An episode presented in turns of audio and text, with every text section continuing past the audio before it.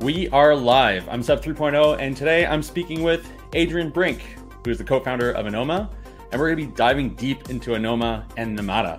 These are projects that I have yet to really fully get a grasp on, and like today, I'm hoping to get to the bottom of it and like put a put a nail in this coffin once and for all. Uh, so we're going to be diving deep into Anoma and Namada, how they work, and I'm also dying to find out why Adrian thinks that what we're currently building isn't actually Gen 3 of blockchains, but still in Gen 2. Before we get started, please make sure to hit the notification bell, hit the like button, and subscribe to get notified when new live streams start every week. My guest, Adrian Brink, is coming up next, right here on the Interop.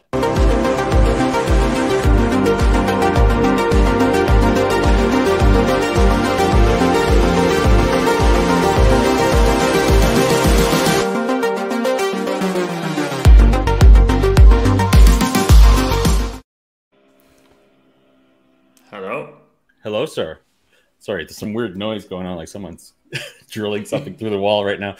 How how you doing? Good. Yeah, no, can't complain. Currently Yeah. not traveling anymore. So very Yeah. happy to like sit at home and focus. Yeah, no, I definitely feel that as well. Uh, I just got home yesterday, and like, I've got a couple more trips in the next like two weeks, but yeah, some some short ones. So. Yeah. But yeah, um, yeah. Maybe what's your maybe before we start, like, uh, what's your take on everything that's going on with um, Yeah, I mean- FTX and Alameda? Like I, I'm sort of surprised that FTX collapsed. Um I have to say I didn't yeah, I, I didn't think they'd be running a massive Ponzi scheme in the order of like ten billion dollars. Um, that always seemed somewhat unlikely. Like with like Luna, we knew three years ago, kind of when the Terra white paper came out, that this was a like an algorithmic Ponzi scheme, effectively. That at some point was going to go to zero, right? Like people read the paper and they looked at and thought about this for a week, and we did this in the Cosmos office back in like 2019 in Berkeley, and we're like, okay, this is going to go to zero at some point. Um, with like three arrows, and now with FTX, it feels like you know, no one did any reasonable amount of due diligence. Like people just like wired them billions of dollars and we're like, yeah, that's fine. fine. you know, what's the worst thing that could happen? We're giving a 29 year old in the Bahamas two billion dollars to run a cryptocurrency exchange. Yeah, Yeah, so I don't know. This seems like we should really move away from centralized finance institutions, um, and I'm hoping we're getting there next year. Actually, Yeah, I mean, it's it's like it's insane that like we, collectively the industry has, you know, in many, you know, like DeFi is is significantly large, right? And like, but it's insane that as an industry, you know, so many years in, you know, people are perfectly fine with like leaving their money on centralized exchanges and um, you know, getting into these like kind of leveraged uh you know sort of activities on exchanges with like little transparency and it seems to me like this is what DeFi was meant to solve. Uh, you know, but in the meantime, we've sort of rebuilt the same systems as in TradFi, but only you know now it's with crypto. So I would say actually the problem is currently we can't solve this in DeFi. Like we can't build something like a centralized exchange in the current generation two architecture of blockchains. Um, like what you mentioned in the intro, of I think very applicable here, which is what blockchain like when you look at most modern applications, what they, what they actually need is decentralized counterpart discovery because we don't want to settle everything in consensus. And sort of Uniswap is the most gas efficient way to do counterparty discovery in consensus. But when you think on like someone wants to have an order book exchange, um, someone wants to have large multi-sigs, large like multi-party voting systems, or second price auctions, kind of these kinds of things. They don't need to all. Not every individual action needs to go into consensus, right? We need to like you and me want to trade, and we like sign our messages, and then we net this out with 50 other people, and then we submit this into some underlying settlement system. This is the right model to build pretty much any dApp right now without centralized backends. Um, and so this is what we're building with Anoma, which is why I think so. And by the way, we're not the only people. Like in the next year, there will be more people building this kind of architecture. But if you want truly decentralized applications, this is the thing you need. You need decentralized counterparty discovery and distributed solving uh, to enable this kind of intent-centric model where users users don't send transactions; they send intents to other people effectively. Yeah.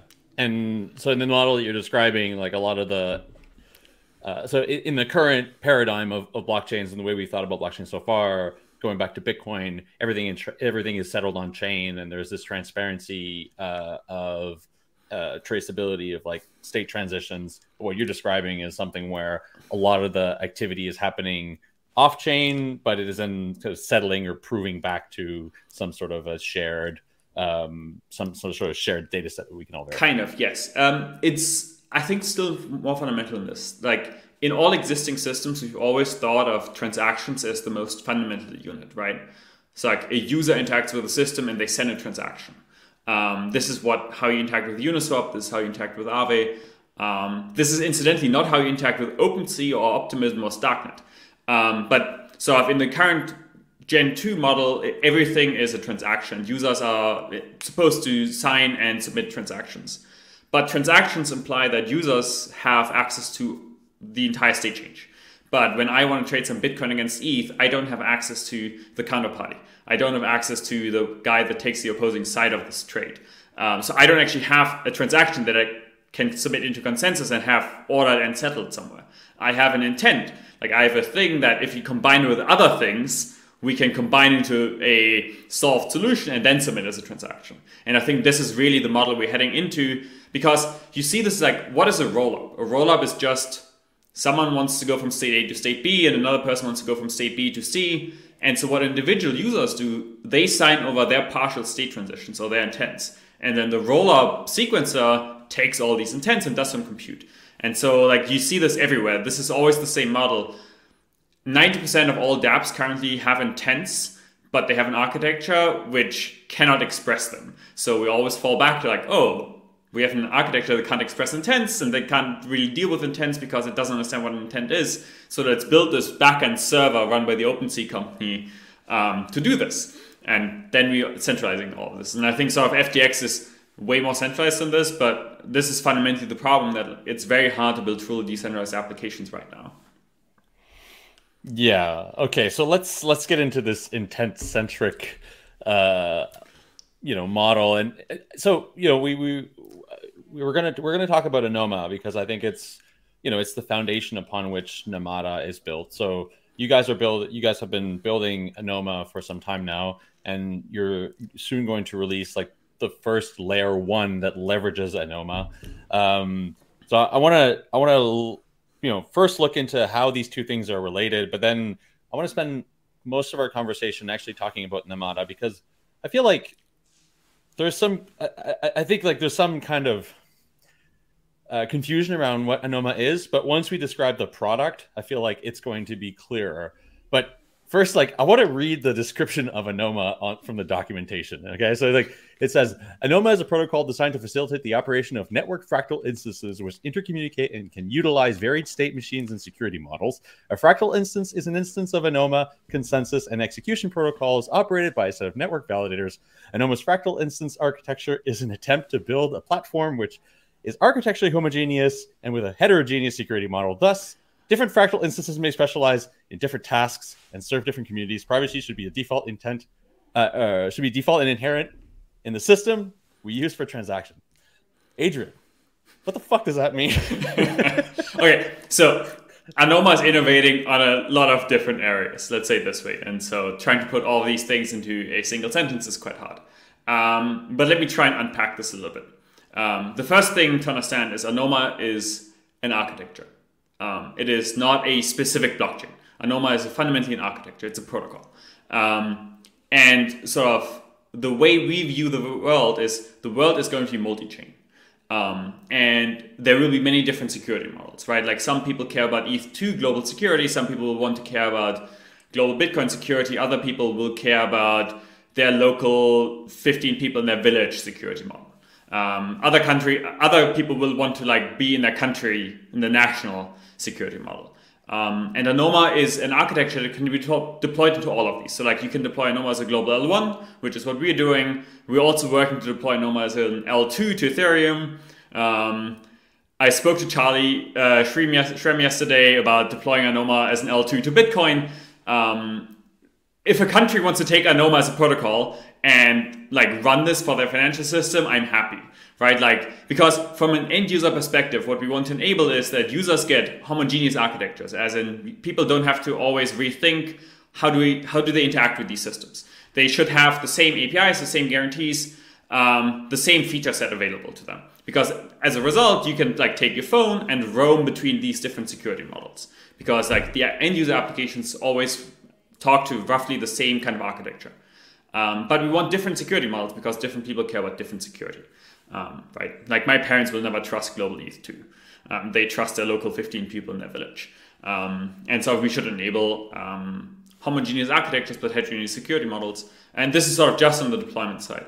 Um, and sort of then, oh yeah, go on. Sorry, before I. No, no. So I wanted to ask about this, like, because I read this in the paper and so the heterogeneous architecture means that we all share an un, or sorry homogeneous architecture means that we all share the same architecture for building you know other layers of abstraction on top but we might have different ways to reason about security. I mean that sounds great but already by building anoma you're creating a space of you know by adding another type of architecture it's just contributing to the heterogeneity of of uh, heterogeneity of architectures because they're creating like a new architecture. And also, I think in a lot of you know there are a few things where we have truly homogeneous architectures. Maybe TCP/IP and the internet was like a really good. Um, you know, uh, like we, we basically uh, uh, uh achieved uh, homo- homogeneity there, but for a lot of stuff, it's not the case. Like even mobile phones, you know, in the U.S. you have one standard, and like mobile phones Europe, are very homogeneous. Like I bought there's like six different. There's like six different standards. That's I true, but like, like I bought this phone in Switzerland, and this works in China, the U.S., South America, um, and all of Southeast Asia. Right? Like I don't have to keep switching phones. Um, yeah. Passports are another good example, actually, of homogeneous architectures. Like we have one global passport standard, but many different security models in which you can use it um, as yeah. in different countries with different security models. It's like it's a very convenient kind of thing, and like most of the internet is a homogeneous stack as well, all the way from TCP/IP all up to HTTPS. Um, yeah, email is another thing. Like email also homogeneous architecture. Like it makes our life very convenient. The problem, for example, with like current messaging apps is that they don't have a homogeneous architecture. So we're all stuck in this like, why do I have fucking 15 different messaging clients? I don't know. Because everyone yeah. wants to do their own thing. Um, yeah, Ben Ben Thompson talks about this. Uh, I, I, also listen to Web two people, and he talks about how like the SMS standard should have been expanded to support like messaging apps, uh, and, and, so that all the messaging apps could have used the SMS standard, just the like the same way Gmail and all the mail clients use, uh, you know, SMTP or uh, um, you know, yeah, and and then you know have features that are built on top, but that always kind of comes back down to SMS for interoperability between the different yeah. um, two different apps. Yeah, um, yeah I, I feel like homogeneous standard. I, I don't know what are the qualities required uh, or the, the things that are required to create homogeneous standards, but it feels like involvement by state actors maybe is a thing that might be common to all the things we've talked about so far. I don't know. I, like I, I don't know. Like how, how do we you know when I look at what's like required. when I look at like something like IBC, um, I actually think the right technical protocols end up winning a lot of the time in the long run, um, just because they become the easiest to use over time. Um, for example, like um, maybe like you mentioned this earlier, why are we building a new architecture? Mostly because we like currently we have th- two types of architectures in, in the blockchain space. We have scriptable settlement, which is everything like Bitcoin, Bitcoin, Monero, Zcash. This is all the same architecture. Litecoin, uh, Monero. Um, it's all the same thing, yeah. right? Um, yeah. Slightly different, but roughly the same category of things. Um, and if we end up in this kind of world where like this is sort of the granularity in terms of how many people have a shared architecture, I think we're already starting to win much. And then we have the second generation programmable settlement. And this is everything from Ethereum until Anoma, effectively. This is like Near, Avalanche, Solana. Um, this is all the same thing. It's an imperatively executed VM that does sequential smart contract calls. That's it. Um, but when you actually look at what people need, like people don't need, we don't need this imperatively executed VM, um, not to build truly decentralized applications. Because what kind of applications do people use? They use things like OpenSea, they use things like 0x. Um, and in all these models, people individually sign messages that they send to some server. Um, this is generally in the case of OpenSea, one server in New York. In the case of ZeroX, is some relayer. In the case like this also applies to like all the rollups, Optimism and Starknet. People sign a thing, they send it to a server. This even applies to Flashbots. So it's always the same model. People don't have transactions; they have some form of intent that they sign. Um, and what Anoma really does, Anoma generalizes this idea of what is a generalized intent. How do you how do you do decentralized intent gossip? Um, how do you have economic incentives to keep gossiping onwards? Um, and then how do you have solvers hook into this intent gossip to figure out, oh, these three things want to go into roll up, they should be in a roll up. These three things want to go into an OpenSea trade, um, let me put these three things into an OpenSea trade. Um, the problem is with the current architectures like Gen 2, they're just like, due to the architectural deficiencies, we always end up in these like centralized models where it's like someone has to run some AWS web service to make the actual dApp work. And we're trying to hide over this fact. Um, but this is true from all the rollups to all the dApps currently on Ethereum, where like mm. at some point there's a Web2 server that does a yeah. thing. And in the best case, they can at least not steal your money, but in the worst case, they can definitely censor you. Um, and yeah, so by the way, I also think there will be many architectures like Anoma. So I think to me, homogeneous architectures would already be fine if we just end up in a model where it's like many Anoma-like things. They don't have to be Anoma one for, one to one. They just have to look like Anoma roughly with an intent-centric model because it's the thing that allows us to build truly decentralized applications. Okay, so you know maybe let's. I think one good way to think about this is to compare it to the existing model. So let's maybe walk through, you know, like the the existing VM model, the transactions flows, and like you know you, you mentioned like the transaction is the um, the transaction is kind of the main thing um, that that kind of fo- gets focused yeah. on in, in the VM model versus the Anoma model. Like, let's yeah. maybe like draw a picture of what these two look so, like, and then we can move on to Namada. Yeah.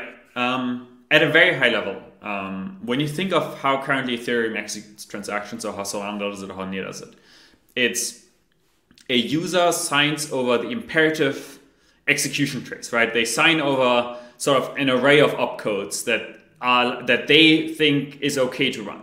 Um, and then these opcodes get to change state. So users ch- sign over what they want to happen, as in they sign over the how, not the what. Um, and then the system runs the how, um, and sort of the what is an end result that the user had no idea. Like the user hopes. Sorry, what do you mean by the the how? What what's the how? As in like every individual opcode that gets executed right? Oh, like okay. in uh, current, like when I send an Ethereum transaction, I sign over opcodes. Um, this is what I'm authorizing. I'm not authorizing a specific state change. I am authorizing some execution flow. Mm. Um, and all these systems do exactly the same thing. This is horrendous from a UX perspective because I, as a user, have to audit every single opcode. Um, and I have to know exactly the right execution flow to interact with my counterparties or with my other contracts. Um, in the Anoma model, on the other hand, the model is users sign over the what, as in they sign over what state change they're fine with. Like in the abstract, it's like I, users in state A and user signs over the fact that he is fine if, if his account goes from state A to state B. So if a more specific example is a user currently holds a Bitcoin and they would sign over a state change that says, I'm okay to hold 100 ETH if I hold zero Bitcoin. Um, and so they sign over this. And then the system can figure out how do I satisfy this? This could be then there's 100 counterparties, this could be there's one counterparty, this could be there is sort of uh, a cross chain message involved, but the user doesn't care, right? Because the user just said, I'm okay with this future state.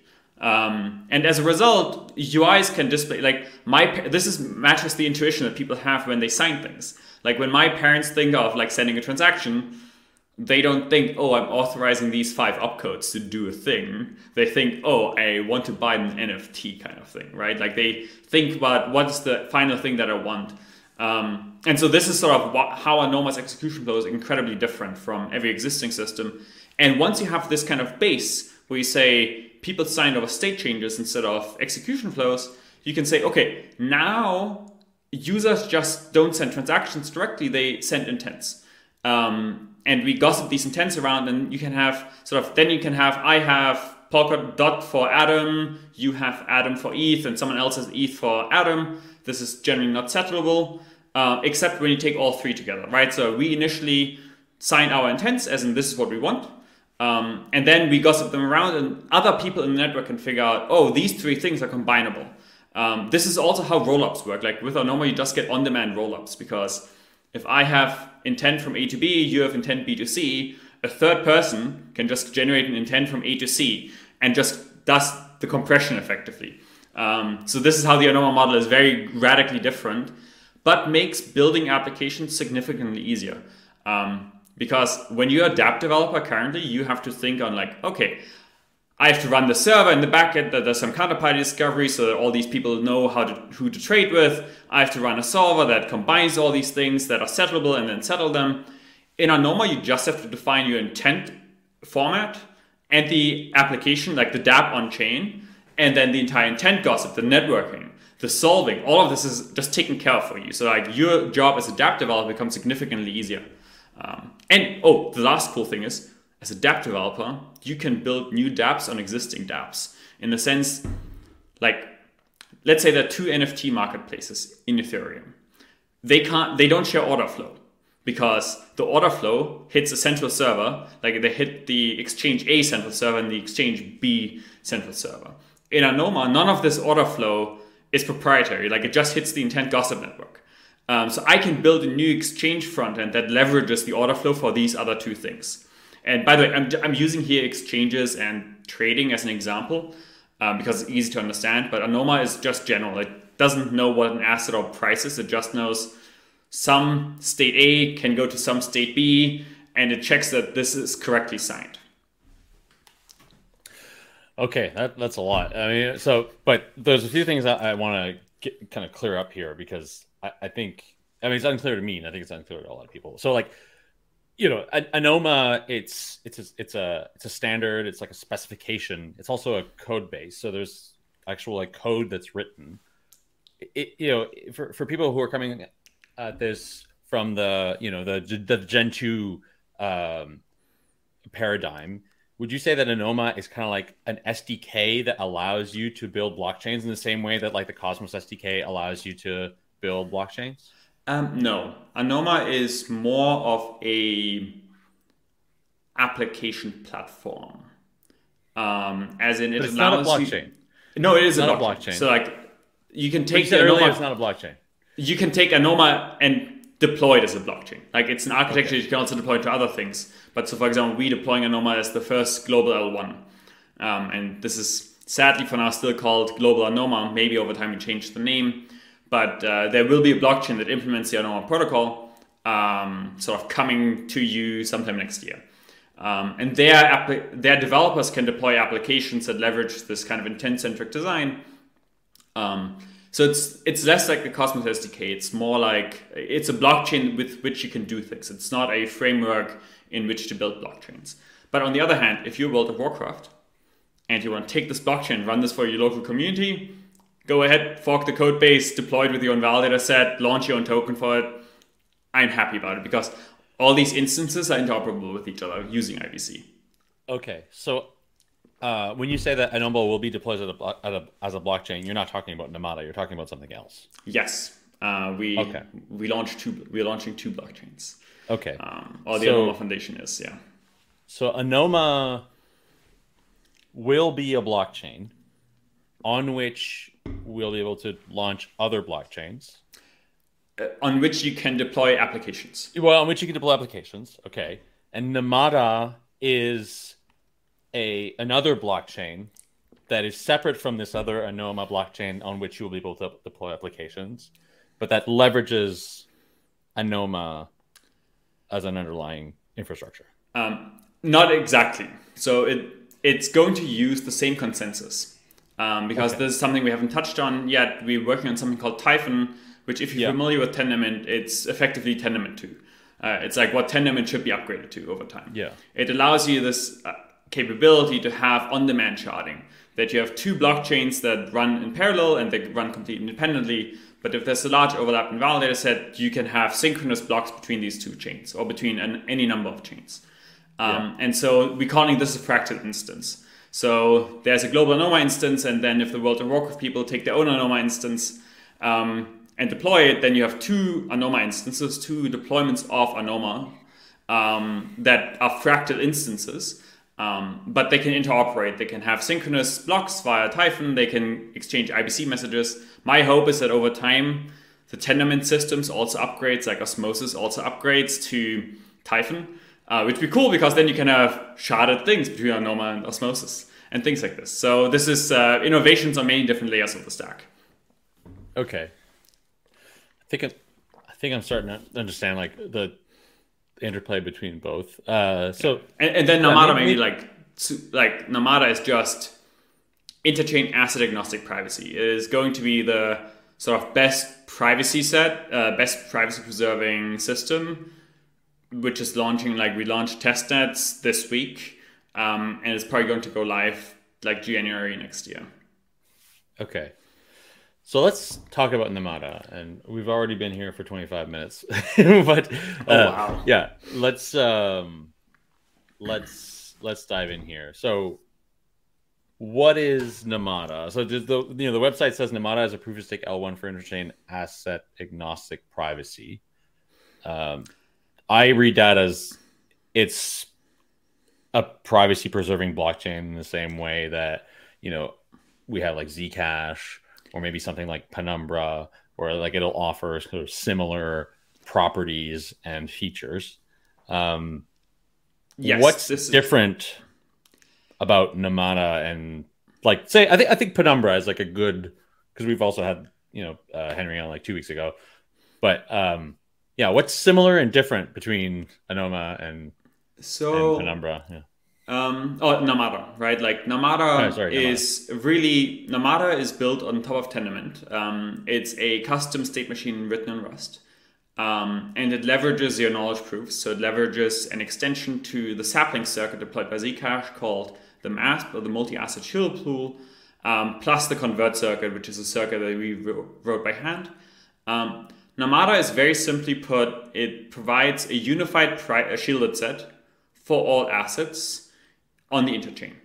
As in, you can take your Atom and you can take your Osmo and you can take your ETH and your DAI and your CryptoPunk, and they can all live in the same shielded set so that an external observer cannot tell the difference whether you just moved around one Atom, one NFT, or one DAI.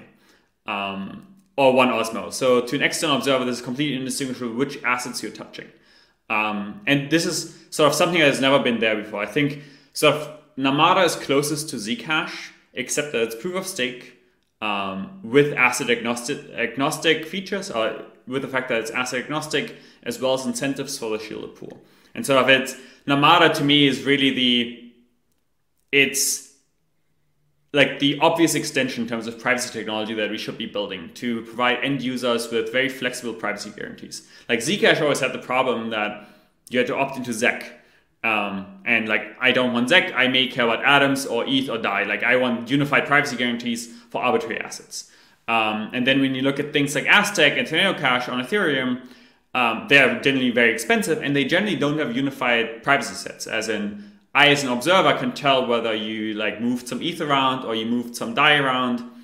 Um, and as a user, I have to be careful about how I pay transaction fees because I have to pay transaction fees in ETH and in Namada, you sort of get the best of everything. You get a sovereign proof stake L1 uh, that is asset agnostic, where you can pay fees in arbitrary assets, as in we're using the F1 reward distribution system that Chris and Dev from Osmosis wrote up back in like 2020. Uh, that sadly never got implemented in the hub, but it's like it's an automatically compounding um, fee system that can receive that can use arbitrary assets for fee payments. Um, mm. Yeah, so this is very quickly um, Namada, and then to Penumbra, Penumbra tries to do a lot of things. They try to be like private proof of stake, private governance, um, everything private. Um, and Namada is much more tailored. It's privacy preserving transfers uh, for arbitrary assets. So when you say privacy preserving transfers, eh, that, that that's the core utility. Is, is that meant to sort of sit in between like let's say you want to move some atom over into osmosis when you say privacy preserving transfer does that mean you're just kind of sitting sitting in between that transaction such, such that it is obfuscated, or Yes, is there like another utility? Um, users can use this in a number of different ways. So users could, for example, use this to pay for coffee privately, right? Like you can use USDT and then actually pay for coffee every day privately using Namada. Um, it could also be that you have some Atom and you want to sort of generate a clean address where this isn't linkable to you pre- to your previous address in public. What we all currently do, if you have this utility need, we go through a centralized exchange, like deposit to Kraken, withdraw to your new address from Kraken, right? This is also all something that Namada enables. So you could like take Atom, send it to Namada, send it around in Namada, withdraw it back to the Cosmos hub onto a clean address that is not linkable.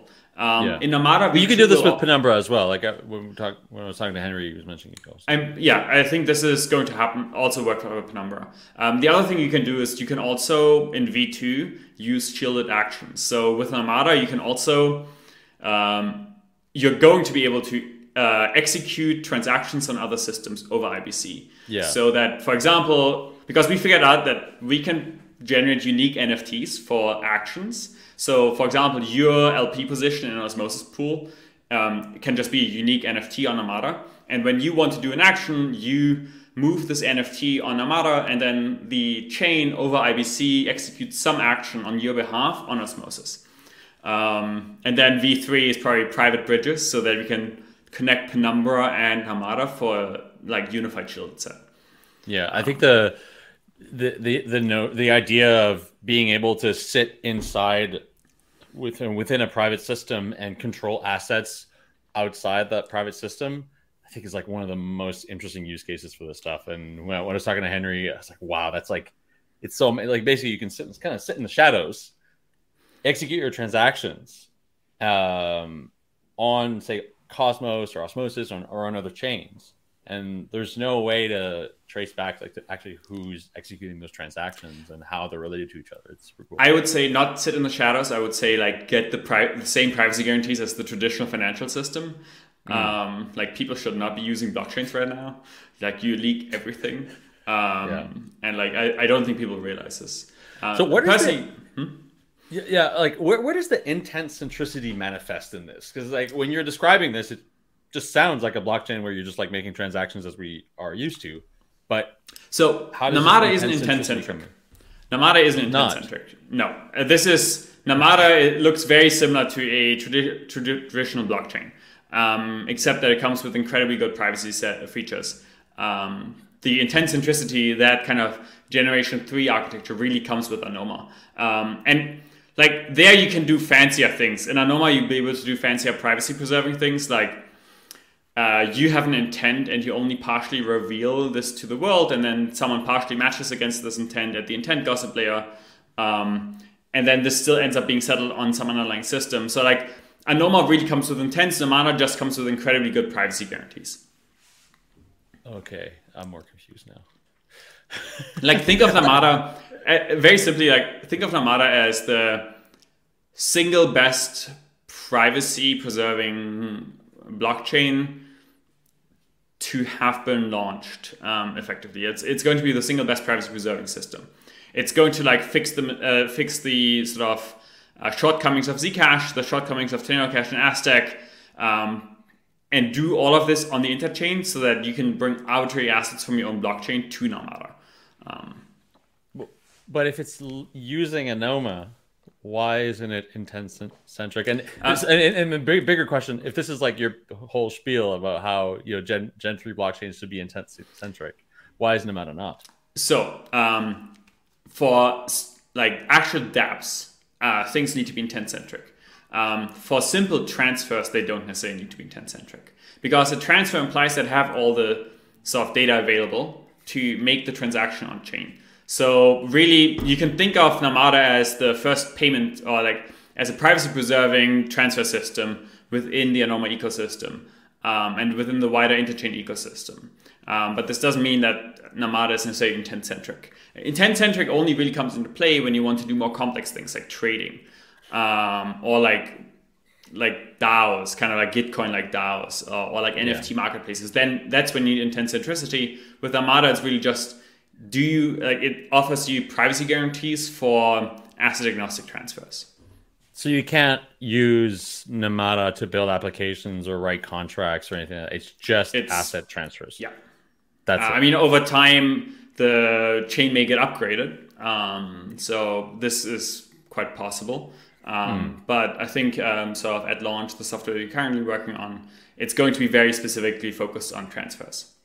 Okay. Oh, and another cool thing about Namada, it's coming with a convert circuit, um, which allows you to receive rewards for holding assets in the shielded set for longer. Um, and you receive them privately. As in, you can deposit ETH into the shielded set, and then Namada as a blockchain may issue you rewards based on how long you hold your ETH in the shielded set. And these things aren't locked. Like you can withdraw them at any time, and when you withdraw them, you can just claim your uh, rewards this way. Um, but all of a sudden, you have like because privacy is public good, and now we can actually build incentives around giving, um, like providing public goods funding effectively by providing um, rewards to people that contribute to this public good. So what's the incentive then? The incentive of leaving your assets in there is that you're you're uh, allowing or reducing the ability for actors to look at transactions coming in and out and determining, you know, like finding some sort of correlation there. It's essentially like looking at tornado cash and, and, analyzing incoming and outgoing transactions. If you incentivize people to leave, leave liquidity there, it somehow obfuscates those. Um, no, it just provides incentives. So providing incentives in a shielded world is very hard because you generally don't know what's going on. So we had to write a new circuit to allow this, and even then, you're still fairly restricted. Um, the benefit of having more assets in the shielded pool for longer is that technically all these assets form a single um, shielded set. Um, so as an external observer, you can see what's in the shielded set, but you can't specifically observe what's within the shield set. You can just see that something is in this bag, in this like yeah. dark, uh, this like blue bag full of assets. Um, so if there's only like one asset coming in, and then like then I take it out, and then you come in and put your asset in, that um, provides what much weaker privacy guarantees. Mm. Uh, so this is why there are incentives to hold things in the shielded set. So, so this is the multi-asset shielded pool. So it's yep. like a pool of assets. You like you go in with Atom and you come out with say Osmo or something, and that's no, no. because you have no. Um, okay. So it doesn't. it doesn't like it doesn't trade right. Like it doesn't mix things. Like okay. I put an atom in, and I can only take my atom out, um, or I send my atom to you, and then you can take that atom out. But it's okay. not like I put an atom in and then I take it out in Osmo instead. Yeah. Okay. This is just a. It's a very simple feature set to not it's like a one to one transfer. All of DeFi makes privacy very complicated. Um, and like when I look at people in the real world, most people don't have the desire to trade shitcoins. Most people have the desire to like buy coffee. Um, so Namada just does like privacy preserving transfers. Well, so tell that to all the people who are on FTX. um, okay, so so then what is what is a multi-asset shielded pool? Because I think I was confused about what what that is. Um, think of sapling, right? Like sapling, the Zcash circuit. Um, yeah. Sapling is a single asset. I'm like vaguely familiar with. So think of this in with the sapling circuit, you can have a blue bag that has ZEC written on this, or that could have some other asset written on this, but you can only put in a specific acid and you can only yeah. take out a specific acid. And so you can instantiate this over and over again. And this is kind of what Tornado Cash did, where you had like one bag full of ETH and one bag full of DAI, but an external observer can see which bag I'm interacting with, whether I'm interacting with a DAI bag or whether I'm interacting with a ZEC bag. So they can tell that I'm moving some DAI around or some ETH around or some ZEC. Um, but in the multi-asset shielded pool, all assets live in the same bag. And so I can even put a housing NFT or a CryptoPunk in there. And I can move this CryptoPunk, I can like send this CryptoPunk to you. Um, but an external observer can't see whether a CryptoPunk moved around or some ETH moved around. So mm. effectively, in a multi-asset chill pool, um, the high value but low volume assets inherit all the privacy guarantees from the low uh, value but high volume transactions. Like it's the right thing, it's the right way to design privacy preserving systems because you sort of get defense in depth that um, external observers can't distinguish which, which asset classes you're interacting with. Okay. Uh, Did I blow your mind? I'm I'm just trying to, yeah, like I'm I'm trying to build a picture in my mind of like all the different pieces to this, and I'm I'm struggling. I'm still struggling to do that. So Namada, very simple. Like you can move an asset over IBC or over the two-way trustless Ethereum bridge into Namada. Now you have an yeah. asset in Namada. Namada comes with um, cubic slashing, which is or CPOS, uh, cubic proof of stake, uh, which incorporates cubic slashing as well as modern F1 fee distribution systems.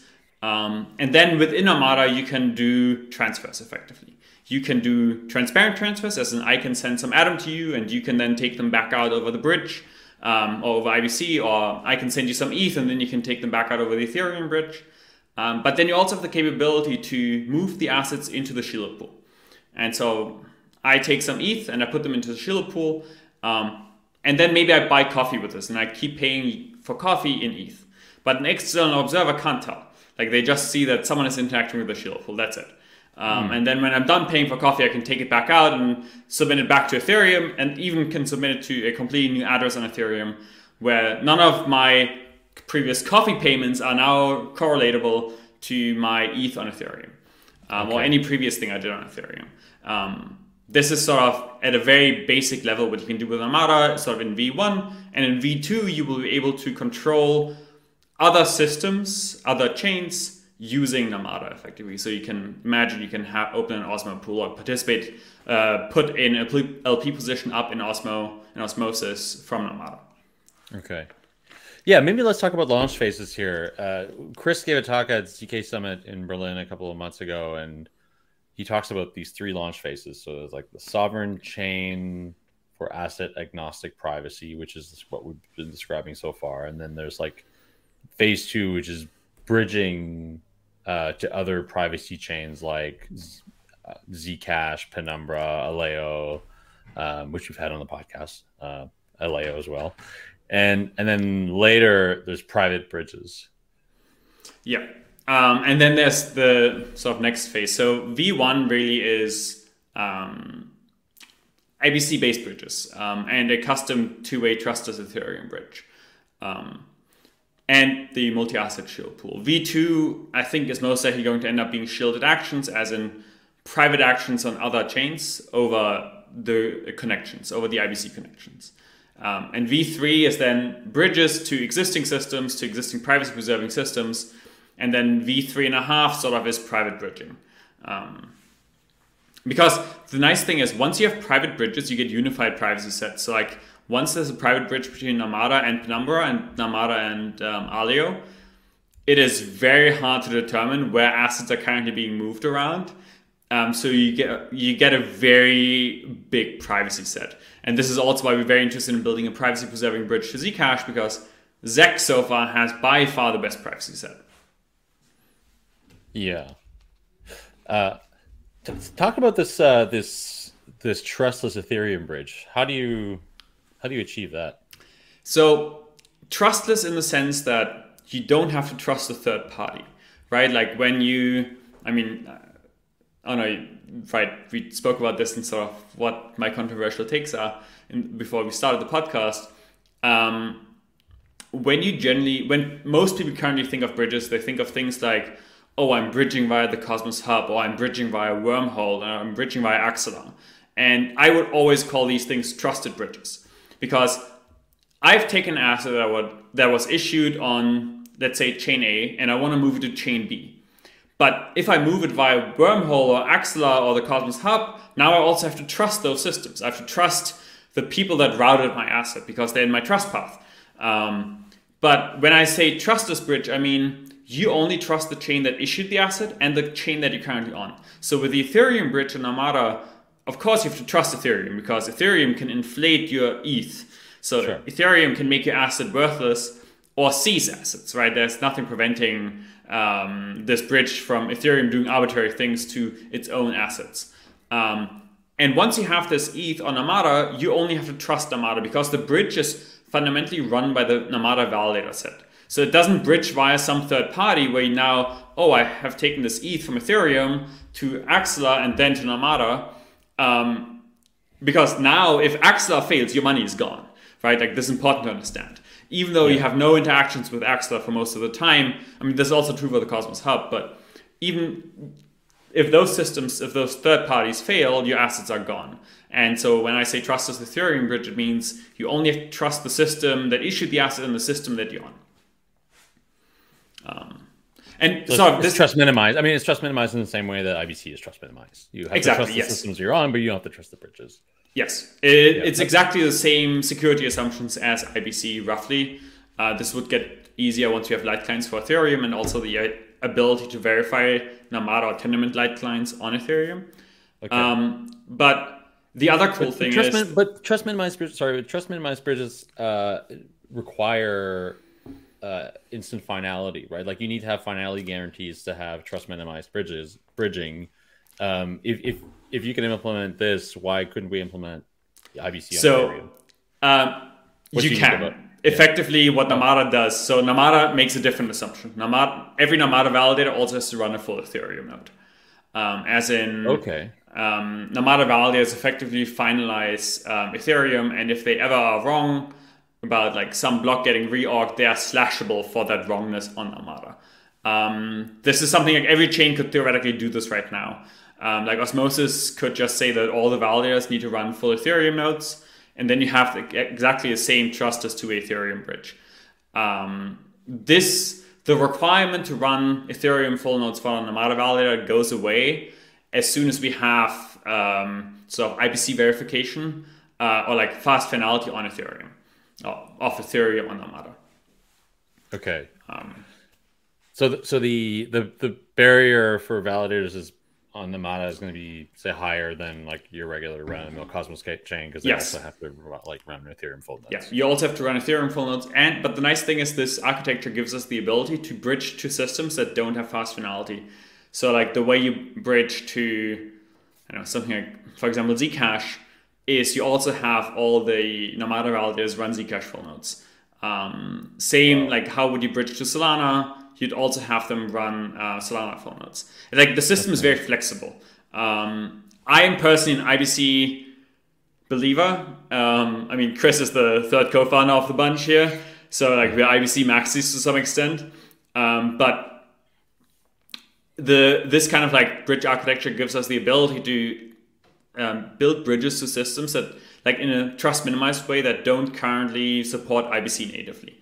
Um, over time, I hope this all goes away and we can just use IBC because then the Namada validators' lives get easier. Okay, so no validators have to run full Zcash nodes, full Ethereum nodes. At launch, only Ethereum nodes. Don't worry. oh, okay, This is only like right. Um, hmm, that's interesting. I mean, as a as a validator, like on a couple of Cosmos chains, like that's a huge. Uh, Ethereum it's like- nodes aren't that bad to run. yeah, If you can run a Tendermint full node, you'll be fine. Um, yeah. I mean, you do have to sync them, and you have to have like disk space. Uh, like Yes. it's a lot more disk space than say like it- yes, it's not free, but it's like um, it's not an order of magnitude worse. It's like 1.2 worse or something like this. Um, This is, I think, sort of my take on this. Um, but as a result, you get the ability that, like on Namada, you get ETH, which is fully backed by Namada. Okay. And then there's there some kind of like when you're bridging assets because it's not instant finality, there needs to be some time to finality or to like high probability of finality, and so therefore there might be like a delay. Yeah. Or, so like, how does that work with ETH 2.0? Because like with ETH one, like with proof of, proof of work Ethereum, you know there is um there is like probabilistic finality, but with ETH two, like I'm not quite sure how that works. Like, Uh, with ETH2, you should actually be able to use the uh, ETH2 finality guarantees. Um, and this is something that we're going to upgrade as well um, over time. So, like, currently, I mean, the way you do this for ETH is you just assume, let's say, 200 blocks. It's not that much. It's like what, five, 10 minutes or something like this. Um, but, like, if, you, if there's ever 200 block reorg on Ethereum, then yeah, the system reverts because every exchange will have lost all their deposits. I think Yeah. sort of Kraken waits the longest at 30 deposits for ETH, um, 30 blocks for uh, ETH deposits. I think it's Um, forty, but yeah, something like that. or 40. Yeah, yeah. It's like somewhere in there, sort of like 200 is very conservative. Um, so you have some delay there. And then going from Namada to Ethereum, you also have some delay because you have to get the transactions into the blocks. one nice thing is that you can pay transaction fees on Namada for the relaying. So because going to, from Namada to Ethereum or going from any system to Ethereum is relatively expensive because you have to verify a bunch of proofs on Ethereum, unless you sort of outsource this to some trusted third party like Wormhole, uh, who like hides the cost from users. Um, so what happens in Namada is individual users can pay transaction fees, um, and then the relayer can that submits this to Ethereum. If this gets executed on Ethereum, can claim the fees back on Namada. So there's economic incentives to have decentralized relaying from from Namada to Ethereum, um, which is also cool. No one has bothered building this either. We all just hope that IBC packets get relayed for free, um, because currently execute, executing IBC packets is like very cheap. Uh, but for Ethereum, this is sadly not true. So we need you need some sort of economic incentive to relay packets from um, some system to Ethereum. So, like this idea of running a validator is running full nodes. If it's so easy and if it solves a bunch of stuff, if if it reduces the dependency on bridges like Wormhole or Axelar, why do you think other Cosmos chains are not doing this? Like, why isn't Osmosis or is like Evmos or like chains that have a clear incentive to be able to bridge assets in and out also implement this? Um, I suspect that a bunch of them will take our code base and effectively do exactly the same thing. Um, there is, of course, a development overhead. Um, like mm. we've spent easily nine months building this. I think this is important. I don't want to have users rely on sort of third-party bridges, but they think they don't have like they don't realize it's in their trust model. So I think mm. this is sort of a choice that we've made, um, which I still think to this day is the right choice. Um, the yeah, this is like one thing to you need to remember about I think the team building Anoma is it's a 40 people team or 45 people team that has been building layer ones for like four years, five years at this point. Um, mm. There are very few teams that sort of have this kind of technical capacity and technical depth to build like very complicated systems in terms of interoperability guarantees. I think like without Chris, I probably wouldn't be attempting this either. Um, the stuff is yeah. hard, as we've yeah. seen. yeah, yeah. Uh, so I want to talk about this cubic proof of stake and also maybe the governance because, yeah, let's talk about the governance first. So the the, the docs mentions this off-chain signaling mechanism and then an on-chain voting mechanism.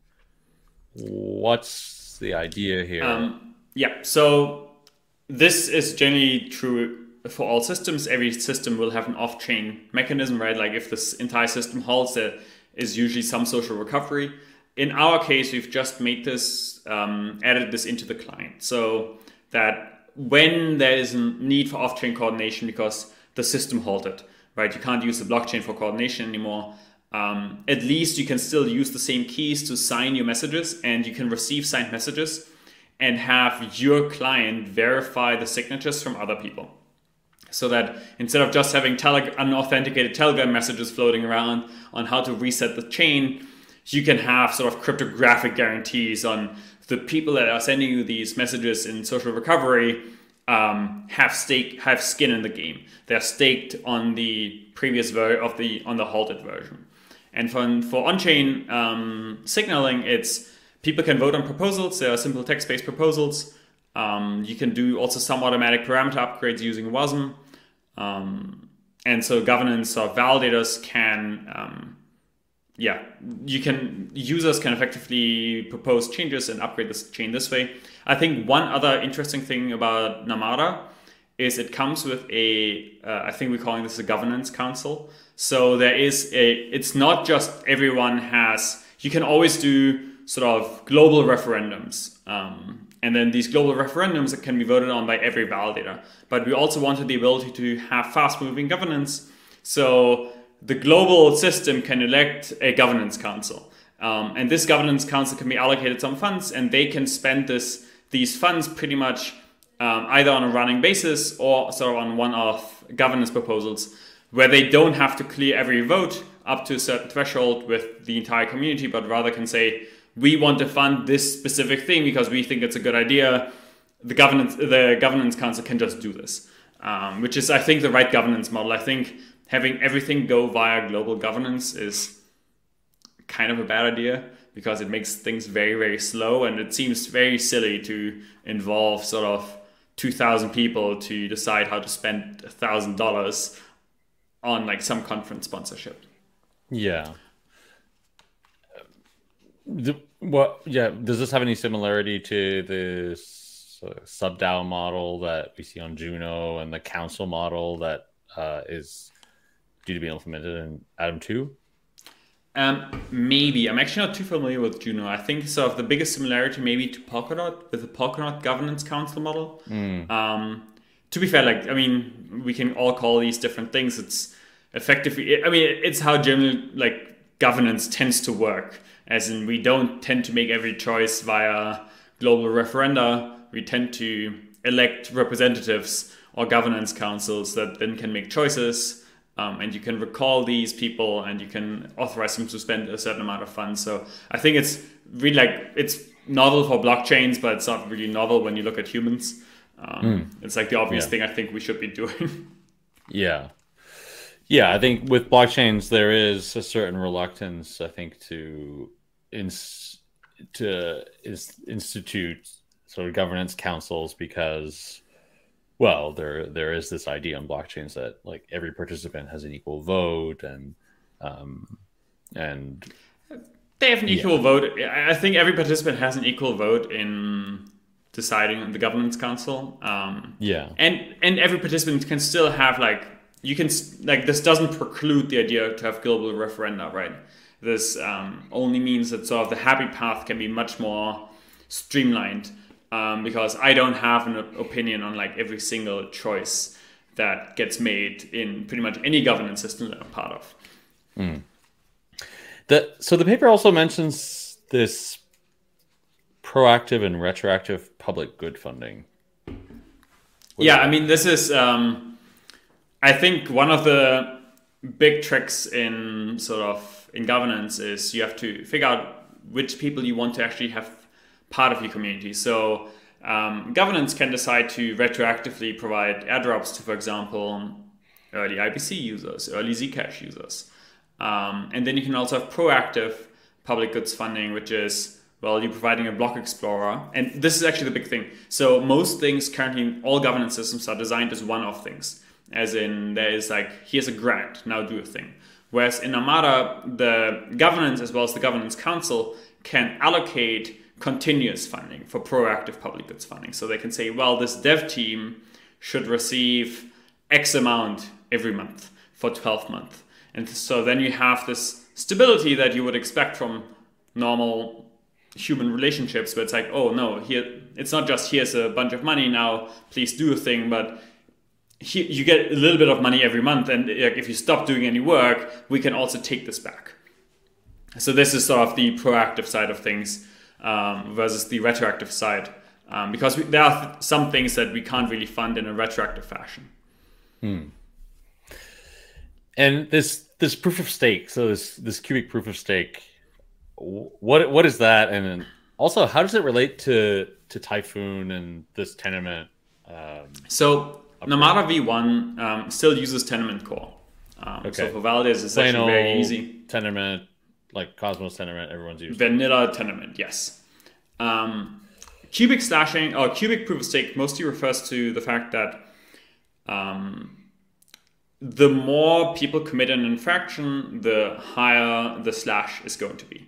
Right? Mm-hmm. Like instead of the current model, which pretty much every Cosmos chain still has, which I think is horrendously insecure, that like you slash people for safety faults at like a constant rate of 5%. It, it's ridiculous. Um, I think there are a number of chains for which it's economically the right choice to steal all funds that are bridged in because the slash is a constant 5%. Um, and I think, yeah, you, people should be very careful here. Um, so in Namada, you don't have this problem because you also have bridged in funds, but slashes go up proportional um, to the number of people committing the infractions. Um, yeah. So so so cubic is is just uh, is only a way to effectively uh, controls like the the slashing mechanism is different It's a different slashing mechanism, yes. Um, but Q, we call it cubic proof of stake because it also fundamentally comes with a different proof of stake uh, fee distribution model and um, reward distribution model. As in, it comes this. There was this idea back in the day to implement this thing called the F1 fee distribution system or the F1 reward system, which enables automatic compounding of rewards, um, as well as allows rewards. Uh, yeah, as well as allows transaction fees to be paid in arbitrary currencies. Um, so Namada also implements this. I can send you the paper afterwards. This sort of a 10 page academic paper written by Chris and Dave um, on this. Okay. When is the paper actually? This up. We'll, we'll put that in the show notes. Oh yeah, it's on 2019. Um, uh, yeah. It, okay, so so maybe just to sum up here, like Namada is a new layer one that does a multi-asset shielded pool and private transfers, it will at some point incorporate uh, bridging between other privacy chains so that we have a better, a, a larger privacy set, and then later uh, private bridges and bridges to uh, to Ethereum. Ethereum bridge is ready at launch. Oh, Ethereum bridge, okay, but private bridging to other That's V3 IBC chains. Okay, uh, to other IBC chains, whether sort of whether this private bridge is independent of the underlying bridge protocol, whether this okay. is IBC or some other technology, it doesn't really matter.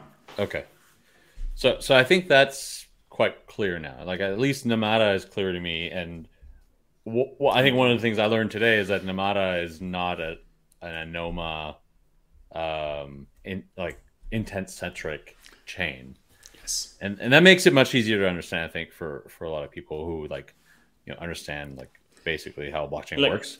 Namada is a very easy onboarding step into the Anoma ecosystem. Yeah. Um, because Anoma, yes, Anoma is it, it's like Anoma is like the step up we did from Bitcoin to Ethereum. Um, this is sort of Anoma is the step up from Ethereum to Anoma. Okay. So let's come back to Anoma because you said something earlier that I had I wasn't prepared for, which you said that Anoma would launch its own blockchain, and that this blockchain uh, people can deploy apps here, like uh, so. Anoma is a, platform on which people can deploy applications. What do you think that's going to look like, and what kind of applications? Look, what kind of applications will people build there, and uh, is it also privacy preserving uh, by default? Um, and yeah, what are what are they, what are they using to build these applications? Can they just write them in any language, or they write them as a, yeah in Rust, so, or is it like Solidity? Like, yeah. So Anoma is just uh, at the execution layer. It's WASM. So whatever you can compile to WASM works. Um, there is probably going to be some inherent advantage in using Juvix, which is a dependently typed language that we are developing because it allows you to build your intents um, as well as your validity predicates, and we call them um, sort of programs validity predicates um, in the same stack and have the compiler enforce a bunch of guarantees across these things. Um, I think so. This is how you can build them. Um, Anoma is also whether you want to use privacy preserving features or not is totally up to you as a developer. But the soft tech is there at the base layer. So Anoma comes with a circuit called the Taiga circuit, um, which is a recursive general programmability circuit um, in zero knowledge, as in you can have it's the unified execution environment effectively. So you can have you have a transparent part there. So if you don't want to use any privacy guarantees, you don't need to use the circuit at all. But the circuit by default gives you very nice computational compression. So for example, this is why I said you have on-demand rollups in Anoma because if I just have some intent that goes from state A to state B and you have an intent that goes from B to C, um, this doesn't both need to be executed independently. We can do an on-demand rollup like any node in the intent gossip system can take these two intents, generate new zero knowledge proofs uh, for that rollup, and then submit the zero knowledge proof to the to Anoma, and it's verified by Taiga. Um, but at the same time, Taiga also supports the verification of privacy preserving proofs. So you could have a private transaction that then gets verified by some circuit verifier on, within Taiga. Um, yeah, so it's, it's a very flexible system. I think the sort of first couple of applications that we're probably going to see are um, Anoma is an L1 and a half, so trying to decentralize or helping to decentralize existing applications on existing systems. Because fundamentally, Anoma does something that no one else does. It does decentralized counterparty discovery and distributed solving. Um, neither Juno, nor Evmos, nor Ethereum, nor Solana, nor Near do any of this. Like everyone just does programmable settlement. Um, but so let's say you have an application on Evmos. Um, let's say you have an NFT marketplace on Evmos actually. Um, right, there's still the centralized server in the background that gets all the NFT trades, matches them, and then settles them on Evmos in the end. Um, so you can use Anoma as an L1.5 where you just say, well, we want to stay on Evmos and, or we want to stay on Ethereum for settlement, but we just want to decentralize this like central server that we the core team is currently running. And we can put this on the Anoma intent gossip layer and the distributed solving layer. And so now we've decentralized our application, but it's still settled on some specific system that we care about. Um, and okay. I think so that that. Hmm?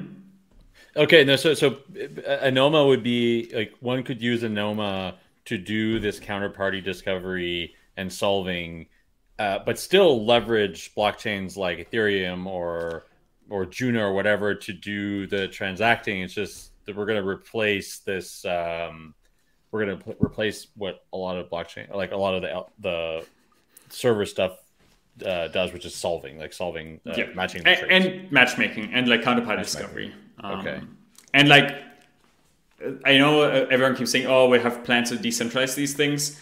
Um, if you try to decentralize these things, you end up building Anoma. Like if you actually really want to decentralize this, just read the Anoma specs and like build roughly the same system. Um, because mm. this is sort of the intent-based model is the right way to generalize this. Um, I, I, think this is, sort of, this is sort of one stream of applications that I can see early on for Anoma. And I think the second stream of applications is just things that you can't build on any existing system. Like Anoma ships with Ferveo. So with Ferveo, you get programmable threshold decryption or programmable batching. Uh, it's a front running, it's a distributed key generation protocol um, that allows you to have a sing- single shared public key um, all transactions or all intents are encrypted against a single shared public key. Then they are solved for or ordered, and then only once they are ordered are they submitted. Um, and then like the solutions are encrypted as well, put into blocks. Once the ordering has been established, the validator can decrypt all of these transactions, and you can't front front run them anymore. Like this fully solves front running. But it's like CowSwap. Really, uh, yes, but CowSwap does this with a central server. Um, because CowSwap has a central server that I send my transactions to, that solvers pull all the transactions from, and the server also enforces batching, and we have to trust the server to not inject their own transactions to front run other people. Like, you can build decentralized CowSwap actually, which is something that you cannot build on Ethereum right now. Like, there's no technical way to build this on Ethereum. Um, because with Anoma, you get programmable batching, so an application can say, well, my batch period, so the CowSwap application on Anoma could say, my batch period is 100 blocks, whatever. Um, and then intents are submitted, but they're encrypted against the Ferveo public key. Um, and but the validator set knows, ah, these are all intended for the specific CowSwap application, the specific CowSwap validity predicate on Anoma, um, and we should keep them encrypted for 100 blocks.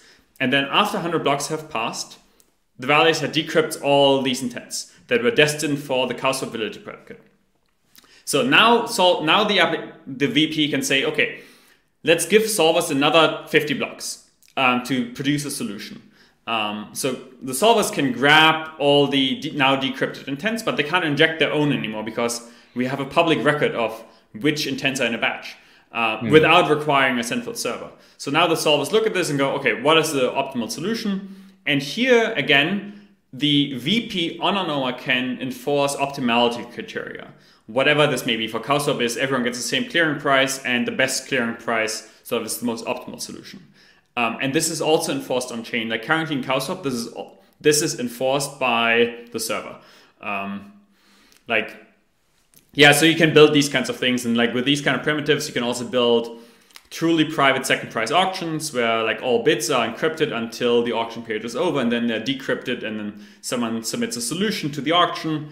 Um, you can build on-demand rollups with this. Um, yeah anoma is very versatile. You can build many things that you can also build from ethereum but in a full decentralized manner but there are also some things that you just can't build on ethereum right now because it like generation 2 architectures just don't support this model.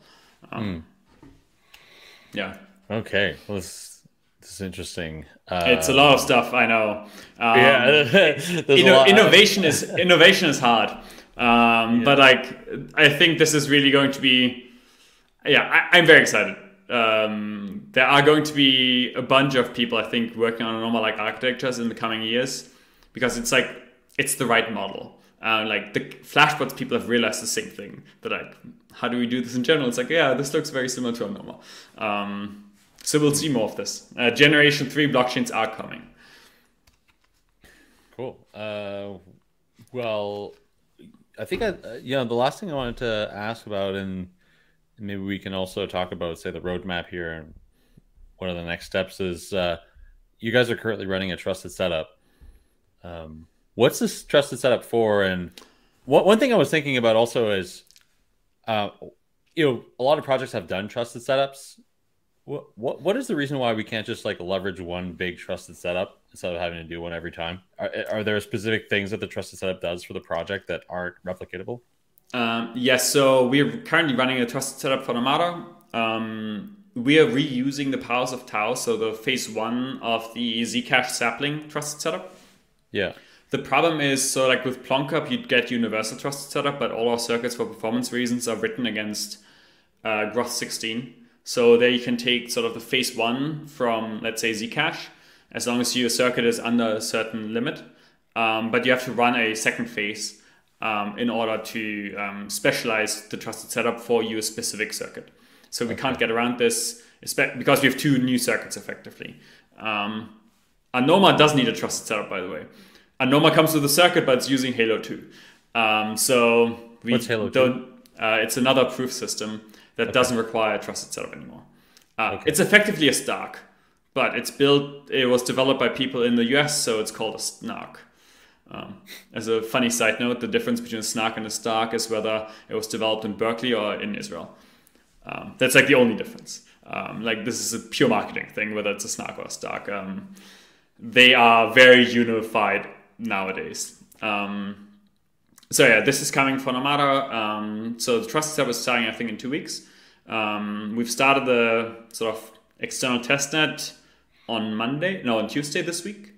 Um, I expect that we'll probably open this up to the general public in the next two weeks or so. Um, and then, so right now we just like Namada is mostly done. It's just like the last polishing touches, and we have a fairly regular release cadence every two weeks. Um, so from now until at some point we'll declare mainnet probably early, so January, February kind of. Um, Namada mainnet is coming, and then Anoma Anoma testnets are probably coming later next year. Sort of think Q2. I, I would estimate Q2. We're making pretty good headway there too. Okay. And what's your call to action? Like, what do you want people to do after having heard this?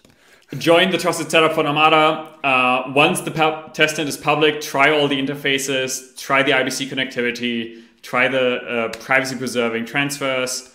Um, yeah, really play around with Namada. Um, and if you are interested in blockchain design or sort of want to get beyond these very centralized dApps that we currently have on Generation 2 blockchains, um, check out Anoma, join the Discord, join us on Elements or Riot. Um, yeah, and I think we'll mm. probably have testings for you fairly soon for Anoma as well.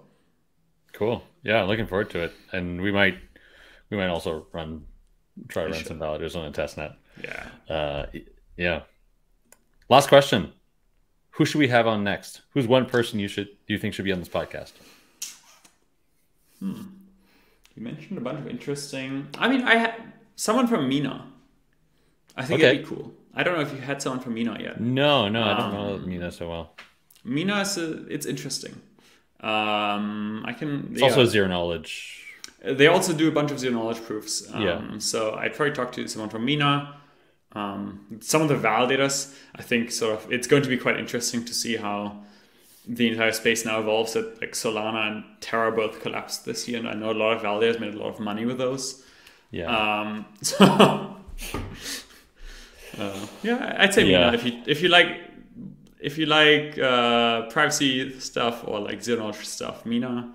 Um, yeah, I, I do like. I mean, I, I, I do find it fundamentally interesting, and I, I am extremely attached to you know the the sort of values and the applications that uh, privacy preserving systems um, allow, but I, I just feel like a lot of the stuff is unusable by most people, and you know we've seen that like you know It's people didn't rapidly like changing. well, I hope so. Changing. I hope so. But you know, like people didn't like flock to Zcash uh, when I mean, like a lot of people do Zcash, but like it's not at all like as used as like Ethereum or Bitcoin. Or. I, I think the problem, I mean, this is sort of what I was hinting at with Namada and why Namada is groundbreaking here. Like, Zcash had the problem that no one wants to use Zec. Everyone wants to use DAI. Uh, Tornado Cash is a problem that like no one wants to pay fees in ETH and pay like high fees on uh, fees for Ethereum. Yeah. Um, Aztec is super slow. Like it's an hour to transfer. It's like Bitcoin level speed. Uh, So like all these like privacy systems are like early on, but I think with Namada we like I think it's the next frontier actually um, in terms Hmm. of privacy preserving tech. And what do you, what do you think of like state actor pushback or regulatory uh, challenges here? And I, I asked the same thing to Henry's. Are you afraid So- of going to jail one day? Um, I mean, we're writing open source code, and uh, the Sims very freely, very widely protected. Um, I have to say, I think blockchains aren't going to work without privacy guarantees, um, because like if you're the NSA, the biggest threat to your national security is the U.S. financial system being on transparent Ethereum tomorrow, um, because then China runs financial surveillance on every one of your citizens, right? Yeah. Like we could make the assumption that blockchains maybe it was the wrong thing, but transparent blockchains will never get traction in the mainstream for like obvious security reasons. Um, and the other thing, then like okay, then you have the choice. We could give a government a special key with which they can reveal all transactions, but the problem is governments aren't set up for this. These become central failure points, and the U.S. government tried this with the Clipper chips in the 80s. Um, so like what we do with Namada, we have viewing keys. So like everyone individually can reveal one hop back, one hop forward. So if you need to interact with someone and need to reveal a transaction history, you can, and you should. Like uh, this isn't. This is to keep yourself not from hidden from your government, but to keep yourself private to the same extent that the existing financial system is private. Um, and sort of on the privacy coin thing, everything is a privacy coin. Yeah. ETH is a privacy coin by like any stretch of the imagination because you can put ETH into Cash. Um, so yeah, general programmability is going to destroy this model as well. The interesting thing, we didn't talk about this with Anoma, but with Anoma you can. So currently with sanctions, for example, you have to have one global enforcement, like one global block list. So like Ethereum is now enforcing US sanctions for a lot of things. Um, with Anoma and Intents, you don't have to do this. You can say, like, I'm maybe sitting in Switzerland and I care about Swiss sanctions. So when I issue my intent, I can specify which sanctions list I care about. Um, so Americans would need to include the American sanctions list. UK people would need to impl- include the British one. I would need to include the Swiss one. But like this is like the current systems don't work this way because they're sort of like these Gen two blockchains don't aren't flexible enough to support this. But like if you want a real world traction, need these Gen three systems that give you this ability to where everyone individually says what kind of features they care about and what kind of guarantees they want for their settlement. Um, Yeah, this is the sorry. condition. These are the conditions that you would put in. Like when Exactly. you're making an intent, you say like, I want to have a hundred Bitcoin and zero ETH, uh, uh, and also uh, I don't want to interact with any of these accounts or anything. Exactly. Maybe you care like I only want to interact with this whitelist, or I, I don't want to interact Yeah. with anyone on this blacklist, or I don't want to be settled on Ethereum.